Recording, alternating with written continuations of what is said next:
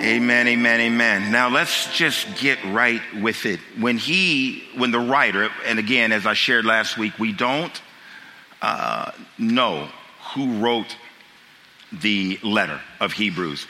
I do believe it's in sermonic form. I think it was a long sermon that was written that was sent out uh, as a letter uh, to Roman, to, well, Christians, I believe that were in Rome, is where I believe that they were they were suffering some persecution and some real challenges because of them leaving Judaism, becoming uh, born again Christians, following after Christ. There were some real challenges that they were facing. I addressed most of that last week loss of homes or not being able to engage in the community as effectively and uh, maybe even have had a great impact on their businesses, their, their livelihood, and uh, maybe not at the time of the writing, but eventually, we know that there was some lives lost just through the persecution. The writer in this first two or three verses, he, he kind of gives us a glimpse of two segments of history. He gives us a glimpse of the segment of history, which is the Old Testament age, the Old Covenant age, where we heard from the prophets. I would say that was the before Christ era. And then we, and then he in that same sentence talks about since Christ has come. And throughout the scriptures, whenever you read about the last days, we oftentimes think of time to come when the Lord will wrap everything up. All of God's plan and history will come to a close and we'll enter into a new era, a new age, a new heaven, and new earth. And, and all of that is still yet to come, obviously. But from the time that Christ came every day after that has been referred to as the last days. And so the writer of Hebrews tells us that in days of old we heard from the prophets. And when he refers to that, he's talking about a message from the prophets that is for all of the people in all of the known world. It was the message of God to everyone who could hear it, who could receive it, who, who were recipients of it a general message that referred to what God was doing in history, what God was doing in, in just his economy of things, what God was doing in na- the nation of Israel and even nations that had rejected the Lord. What God wanted to do over a period of years, thousands of years, leading up to Christ and beyond. What God wanted to do all the way up into eternity. Uh, it's a little bit distinct from what we know and believe biblically of personal prophecy as is spoken about in 1 Corinthians 14 3, where there are times even now where people may give you a something that personally encourages you and consoles you and uh, inspires you and upbuilds you, uh, affirms some things. Those are personal prophecies which we still believe the Lord uses people to do. But when he's talking about prophets of old, he's pr- primarily talking about uh, what was spoken to the people of God as a whole. What we call again during the time of the Old Testament and through the book of Hebrews, it'll actually be used, sometimes the term will be used, the Old Covenant. He said these prophets, um, and, what we know is they included some that didn't write. For example, Abraham, uh, I believe uh, Isaac, Jacob all gave some prophetic messages of what the Lord was going to do. But then there was those that you know about that did write, that we read about their books. Moses wrote the first five books, certainly was prophetic, heard prophetic messages from God. And, and wrote. And then you know about Isaiah and Jeremiah and Ezekiel and Daniel. Uh, we have what we call the major prophets, and then we have what's called the minor prophets. And if you was to call one of those fellows in person a minor prophet, you would insult them uh, because they had to go through the same process. They had to hear God. They had to pray. They had to know what God is saying. Unfortunately, we call them minor prophets because their books seem to be a little bit smaller. But I'm telling you, they had to go through some stuff to hear what God was saying and proclaim that to us. But, but you know, the writer also said this. He said we, they spoke through those prophets. And again, we read many of them. But he also said that that was done in various ways, different manners. And when you read the, the books of the Old Testament, the prophetic books, you'll see how God did speak to them through various ways that he wanted to convey messages to us. And like, for example, Isaiah and Daniel, Ezekiel, he often gave them visions. And it was through those visions that they were to, to speak to us. We know that there was some, like Ezekiel uh, and maybe even Daniel to some degree, that God used object lessons in their life. Hosea was another one where God used uh, actually his marriage as an object lesson that God wanted to, to speak through. And, and then there was some that, that uh, received dreams. Jacob received dreams and, and declared what God's will was. There was Abraham and, and uh, Moses who God actually spoke personally to. And so they revealed to us what God wanted us to know. They, they heard from God, whether through visions, dreams, uh, personally, uh, hearing his voice. They would receive those things and let us as a people know what it is that God wanted us to know. And the scripture tells us they're to be trusted, they're to be believed, they're to be heard. As a matter of fact, when Peter wrote, just so people can affirm the fact that even though at the time that Peter was writing, we were in a new age or a new covenant or a New Testament time, that what we heard from the prophets of old still means something.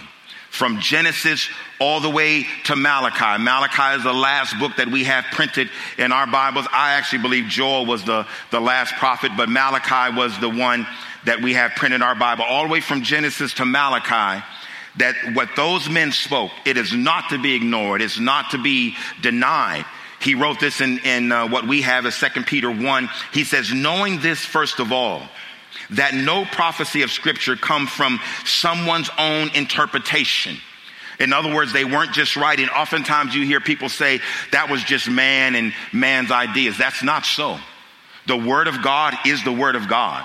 They heard from God and wrote as God spoke to them. He goes on to say, For no, no prophecy was ever produced by the will of man, but men spoke from God as they were carried along by the Holy Spirit. It's an amazing verse, and, and just consider that for your life that these men were submitted to the place that as the Spirit of God moved upon them, they were in such a place, in such a posture where they knew that it was God speaking and they were able to write what God wrote. And I, I don't want to go into a whole apology for the Bible, but it is fascinating that you had 40 different people who wrote and not one verse of the Bible contradicts.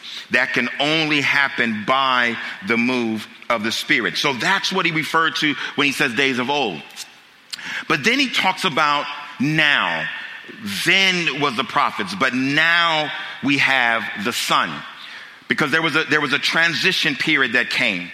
As a matter of fact, after the last prophet prophesied, there was 400 years of what we call silence. Some people even call it the dark years, where there was no prophet given a prophetic word for 400 years. From the last prophet, whether you see it as Malachi or whether you see it as Joel, from that last writing of the prophetic word for 400 years, there was no prophet given a word until John the Baptist came.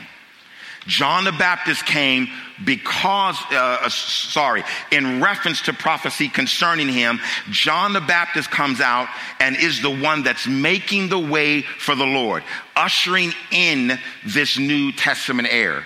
It's because of John the Baptist that every one of us gets introduced to Jesus. Now, let me just say this as a little side note without going on a rabbit trail. None of you come to Jesus without a John the Baptist in your life. Somebody introduced you to Christ, whether it's a Bible study leader or a friend or a parent or a church service, a pastor. Someone introduced you to Jesus. There is no Jesus without a John the Baptist. He sets the stage for us to receive what Christ has to say. And sure enough, John the Baptist comes and he was the prophet that was to prepare, prepare the way. One passage of scripture is, is this. In those days, John the Baptist came preaching in the wilderness of Judea. And this was his message. Repent for the kingdom of heaven is at hand. For this is he who was spoken by the prophet Isaiah when he said, the voice of one crying in the wilderness, prepare the way of the Lord, make his paths straight. It was John the Baptist that came declaring that Jesus was coming. We've been hearing about the Messiah. We've been preparing for the Messiah. We've been anticipating the Messiah. It was John the Baptist that came and said, repent For now the kingdom of God is at hand. Why is the kingdom of God at hand? Because here comes the Messiah that we've been looking for. Jesus even referred to John the Baptist. He said, When you went out to the wilderness, what did you go out to see? A prophet? He says, Yes, I, I tell you, more than a prophet. This is the one of whom it was written of that says, Behold, I send my messenger before your face, and he will prepare the way for you. And so the writer of Hebrews is ushering on us into, he's taking us from the Old Testament where men heard from the prophets of old the message of God, the true word, the right word that they were to live by and prepare them for this Messiah to come. And so, the second segment of what he's talking about and what we're going to dive into in this book is that now, long ago, many ways God spoke to the fathers and the prophets, but then verse 2 goes on to say, But in these last days, he's spoken to us by his son. Now, here's where, here's where it gets really exciting because what he dives into is letting us know he's going to unpackage this later on, but he lets us know who this Jesus is. He wants to make sure that we don't miss it. That Jesus, even though he talked about prophets of old, that Jesus is not just another prophet like you may hear the Muslims talk about. Jesus is more than a prophet. He's not just another prophet. He's not only the one that speaks to us concerning the final revelation of God and informs us of what God has for us and how God has prepared the way for us all to come to the saving knowledge of Jesus Christ.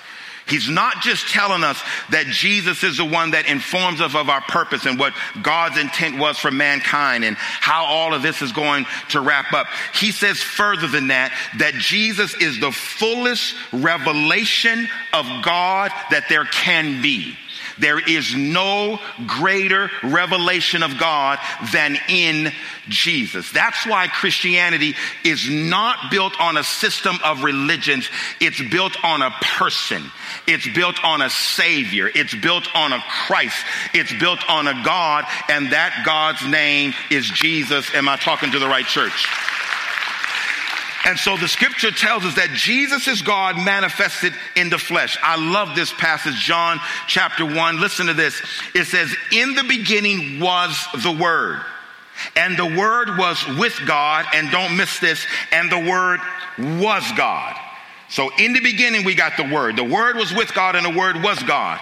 And then verse number 14 just breaks it on down even more.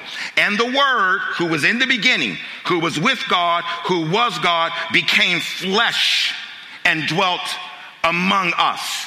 And we have seen his glory, the glory as of the only Son from the Father who is full of grace and truth. And so the scriptures is real clear to us that because God loved mankind so much that he wanted to bring a complete and total revelation to us. He did not want us to be people here on earth trying to learn from a God up in heaven. He wanted us to know about that God in heaven, but he wanted to bring that God right down to a personal relationship with us. It's not us trying to reach up to God, it's God coming down to us in the form of the Lord Jesus Christ. We have seen his glory. We know that God is a spirit, the scripture says, and no man can see him at any time. But in this life of Christ, we can absolutely experience who God is. It's Jesus who shows us the heart of God and the mind of God. It's Jesus who comes and declares to us in greater understanding what it is that God wants us to know and what he wants us to say. It's Jesus that reveals us the love of God and God's intent to restore us and God's intent to heal us and God's intent to save us. That comes through Jesus. Am I talking to the right church? There's no greater picture to me than on the Mount of Transfiguration, where Jesus takes up Peter, James, and John in Matthew 17, uh, chapter 17. He takes them up a little bit further. He's been dealing with the disciples, but he, he wanted to reveal himself a little bit more to them, who would be obviously key people uh, in the church. They get up on the Mount Transfiguration. While Jesus is there, he transfigures himself where they see a radiance and a beauty and a brilliance of Jesus that they could not see, that they had not seen before. As a matter of fact, it was so striking and so radiant and so stunning that they had to fall, their face, their face went down to the ground. When they look up, they see Jesus speaking to Elijah and to Moses, who, by the way, has been off the scene for thousands of years before this time. But yet, what they see, they see Jesus talking to Elijah and Moses, the Lord giving them an indication I am eternal, just like they are eternal because of their belief in me. But Peter sees that and gets this bright idea and says, Man, this is great. We're standing here before Jesus and we're standing here, but we're, we're bound down before the great Moses, who's the one that actually gave us the law. And we're bowed down before the great Elijah, who was the greatest of the prophets because of his miracles. So Peter's idea was, why don't we build three tabernacles? That's what we'll do. We'll build three places of worship because we're sitting here honoring three great great men. And then there's a cloud that, that comes over them and a voice from heaven that says, This is my beloved son. Listen to him.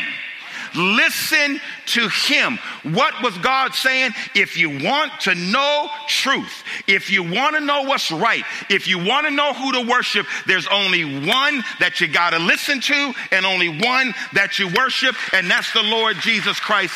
Can you say amen? And so the scripture tells us this Peter, uh, sorry, the writer of Hebrew goes on to say, I want to break down who this Jesus really is. And he does that in these first three verses. And I'm just going to run through these very quickly, but I don't want you to miss them. If you, if you want to take notes, it would be a good time to take notes because he gives seven affirmations of who Christ is. He lets us know he's not just God manifested in the flesh, but so that you understand who he is, he lets us know he's the heir of all things that all things belong to him. As a matter of fact, Psalm 2:8 says, I will give you the nations as your inheritance, the whole earth as your possession. That all things belong to the Lord. And I'll deal with his kingship next week. The second thing he says is, he's a creator of the world. Listen to this Colossians 1 15 and 16. Christ is the, invis- the visible image of the invisible God he existed before anything was created and is supreme over all creation. For through him, God created everything in the heavenly realms and on earth. He made the things we can see and the things that we can't see, such as thrones, kingdoms, rulers, and authorities in the unseen world. Watch this. Uh, talking about Jesus. Everything was created through him and for him. That makes him the creator of the world. Are y'all still with me? He says, he talks about the radiance of his glory. Watch this. This is John 1:18. No one has ever seen God, but the one and only Son is himself God. He has revealed God to us. That's an amen moment right there. And then he talks about the representation of who God or who Jesus is.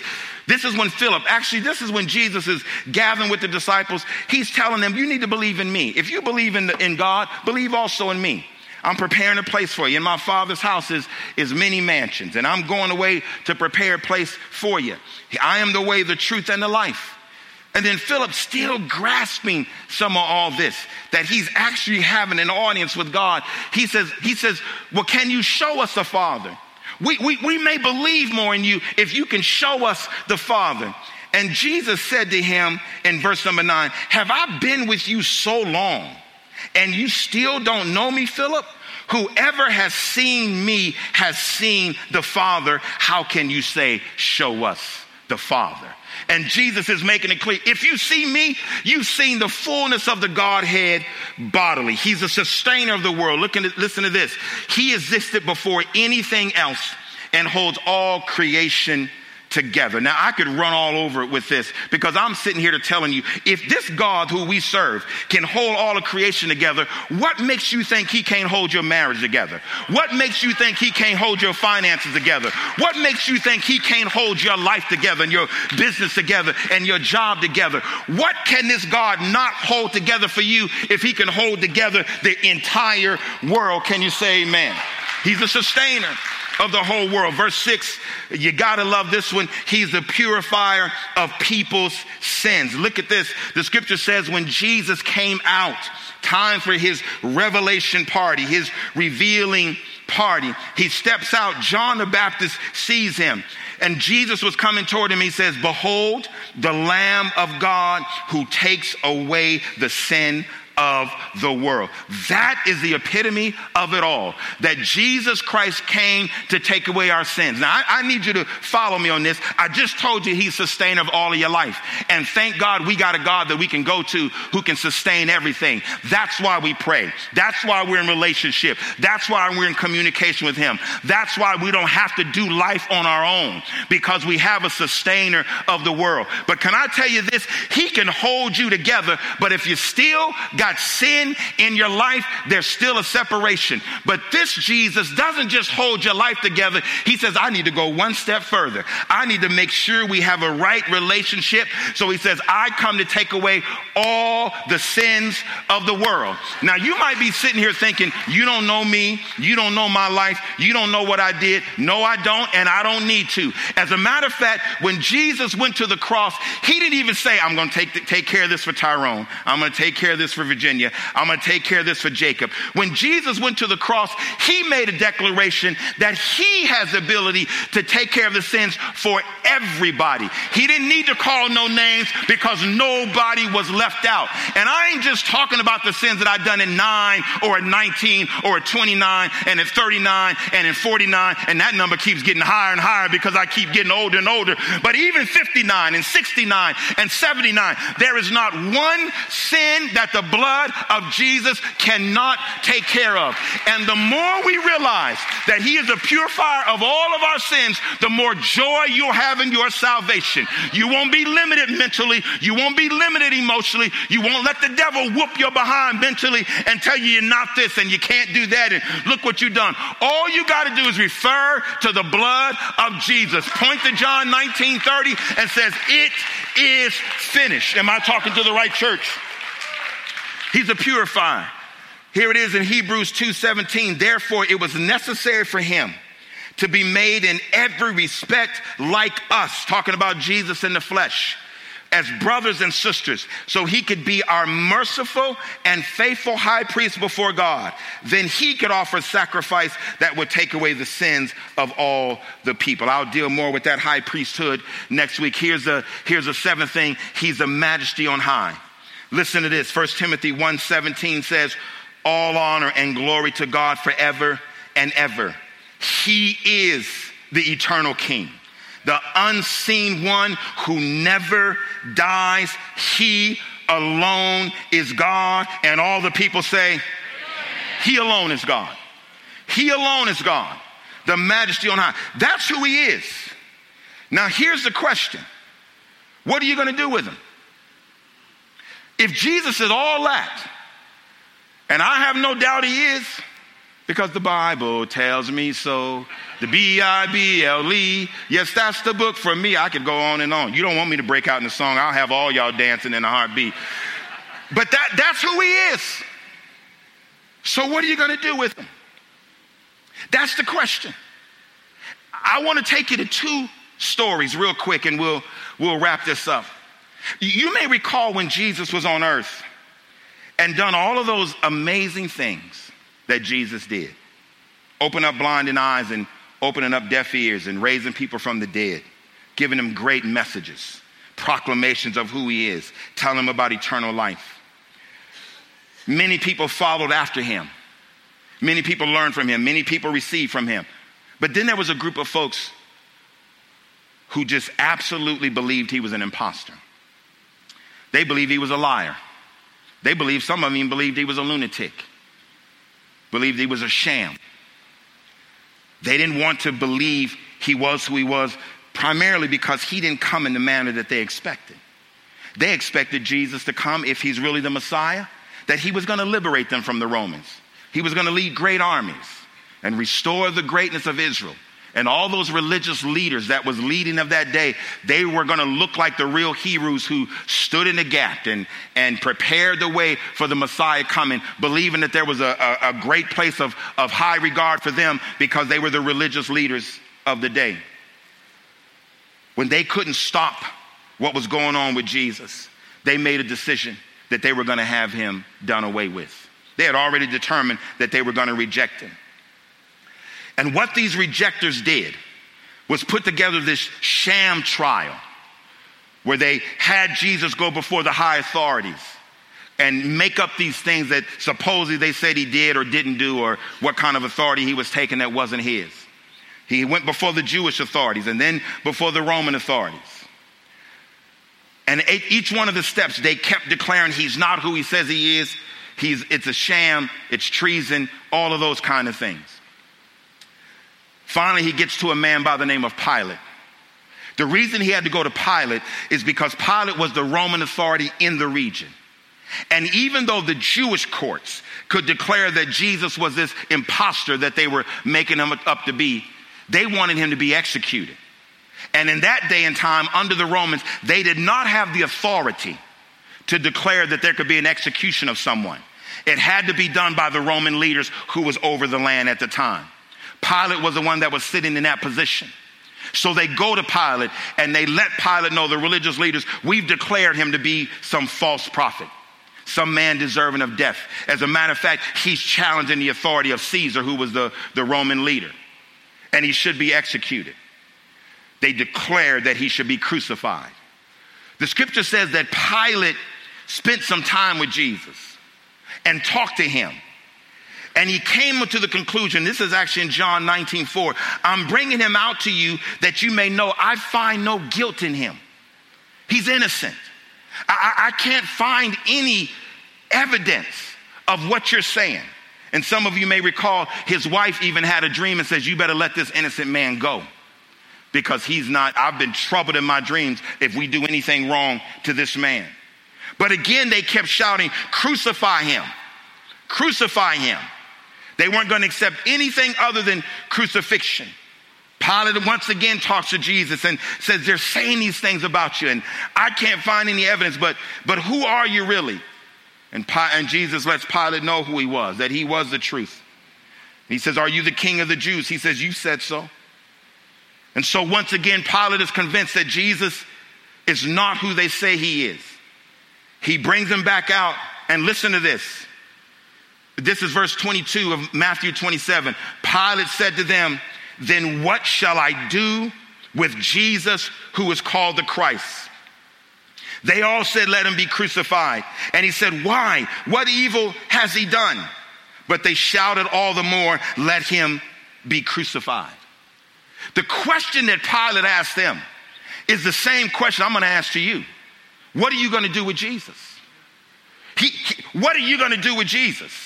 If he's the sustainer of your life and the creator of the world and God manifested in the flesh and the only one that's died for your sins, the only one that can declare you righteous, the only one that has the ability to open up the opportunity of eternal life, if he is the one who's proven to us that he is love, he is gracious, and he is merciful, what are you going to do with Jesus?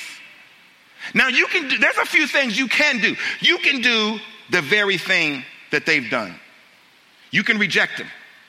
You can reject Jesus out of pride and self righteousness.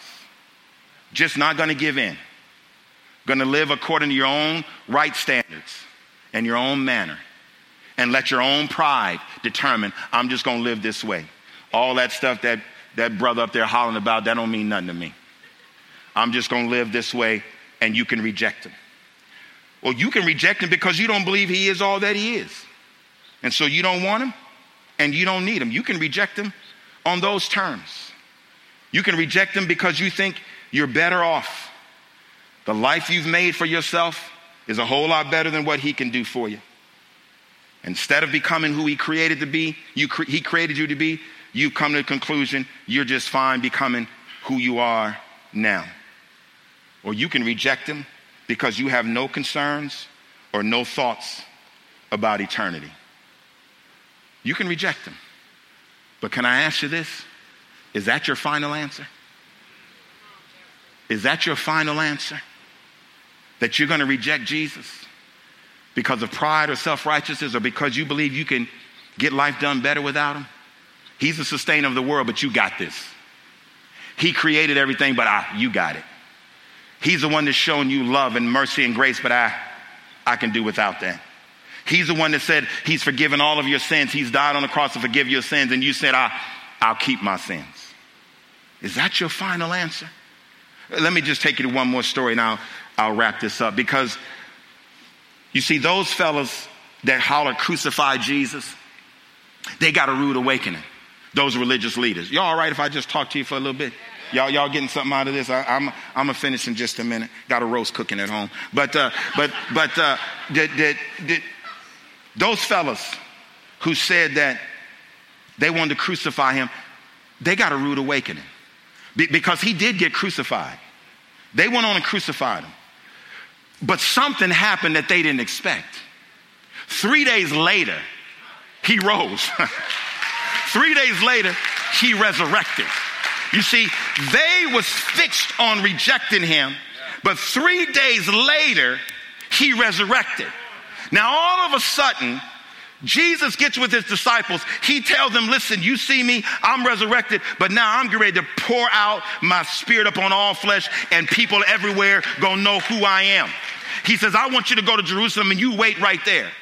There they go to Jerusalem. 10 days after Jesus had ascended, the power of the Holy Spirit falls upon the place. People are hearing other people speak in other tongues and giving the message of God, and signs and wonders are happening. And those same folks that are rejecting him, that rejected him, are standing there in the courtyards of Jerusalem. The same ones. And then Peter stands up there asking, What's going on? What's going on? And Peter says to them, Listen, this is the Jesus that we told you about. This is the Jesus who you rejected. This is the Jesus whom you crucified. He rose again just like he promised. And then Peter says, I need to let you know this Jesus whom you rejected is now Lord and Christ. Lord and Christ. Well, something hit them because they said, Oh, can we change our answer? Can we change our answer? They said, If this is true, then what must we do? Now, I'm going to tell you what you got to do because I'm going to believe that you ain't going to leave here with your final answer that Jesus, you're going to reject him. I'm going to believe that's not your final answer. Because when they said, What must we do? Peter said, Listen, it's real simple. You just got to repent. You just got to turn from the way you was believing, turn from that rejection, turn from that mindset, turn from that place of where you thought that was your final answer, and turn to the real answer. The real answer being Jesus. Confess him as Lord and Savior. Be baptized in water and watch him fill you with the Holy Spirit. And this is what he says if you do that, you're going to save yourself from this crooked generation.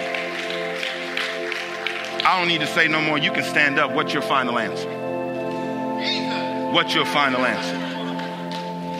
There is no other that we can turn to but Him. Prayer team, you can come. I'm just going to say a prayer. Just one prayer is needed today. And that, there, that there's a revelation of Jesus to you all, and we'll, we'll see who today wants to make that answer. Every head bowed and every eye closed. Father, it's, it's, it's good to know Jesus. It's good to know him. We thank you for the revelation of who he is. You've made it clear to us. You made it evident. It's evident in the scripture, but it's evident in our life experiences that there is no other Savior. There is no other. He's not just a prophet, He's the Almighty God. And Lord, today I pray, no matter who was sitting here and might have had an answer already in their head, might have came in here with the mindset to reject, or maybe been living a life of rejection. I pray, Lord God, that their final answer today becomes that Jesus Christ is Lord and Savior. Lord, let it be done. Let it be done. While your head is bowed and eyes are closed, I just want to ask real quick if you're here and you haven't made that commitment to Jesus you haven't you haven't decided that you're going to accept him as Lord and Savior and you want to do that today, I'm just going to count to three. Give you an opportunity to work through this in your head and your heart. I know the Spirit is Spirit of God is working in you. You don't have to be afraid. You don't have to feel like, you know, you're some outsider or or you know, this is weird. Listen, we all we all had to come to the place to make a decision for Jesus. And you're in a safe place. You're in a place of people who love you. Nothing weird about this, nothing strange about this. We're not even gonna make a uh, make a big spectacle of you. We're gonna celebrate you. We're gonna celebrate you. But this is really about you and the Lord and what He's doing in your life and how you want to respond to that. So uh, I'm going to make it on the count of three. If you want to make a commitment to give your life to Jesus Christ today for the first time, I'm just going to ask you to lift your hand. We're going to pray for you and give you some direction on the count of three. One, two, three. Just lift your hand if you say, I want to make Jesus my Lord and Savior. God bless you. God bless you, young lady. God bless you, man. Hallelujah. We celebrate it. We celebrate you. We thank you. I'm going to give you some instructions. There's a connect card in front of you that they talked about earlier. You can take that connect card and go out to the next steps uh, table out in the breezeway. Or I even encourage you to come and pray with one of these dear people at the altar. We're going to pray now. The altar is going to be open because we want to pray for you for whatever reason, whatever other reason. It may be prayer for healing. It may be prayer for baptism of the Holy Spirit. Maybe you want to get baptized. You've given your life to Christ. You can do that at the connect table and let somebody know. You may have an issue in your life. You want to connect with someone. The altars are open. We want to connect with you with the Jesus that we know is real. And whatever that need is, I'm telling you, he'll be real in your life. Father, we thank you for this opportunity we have to worship you and to magnify your holy name. You are a glorious God and glorious Savior, and we love you. Thank you for being so good to us. For those, Lord God, who've made that commitment of faith, Lord God, you work it from here. You help them from here. Help them to grow from here. Get to the next steps. Those that are coming for prayer, let the ministry of the Word and the Spirit be so good to them and so gracious that you be glorified. Father, take us from here to our various places. Lord, uh, as people go to their homes or gather with other people, let it be a good and glorious day. Lord, prepare hearts and mind, Lord, as we look forward to the next service and ministering the love of God to those that come. It's in Christ's name that we pray. May the people of God say amen. God bless you. Have a good morning.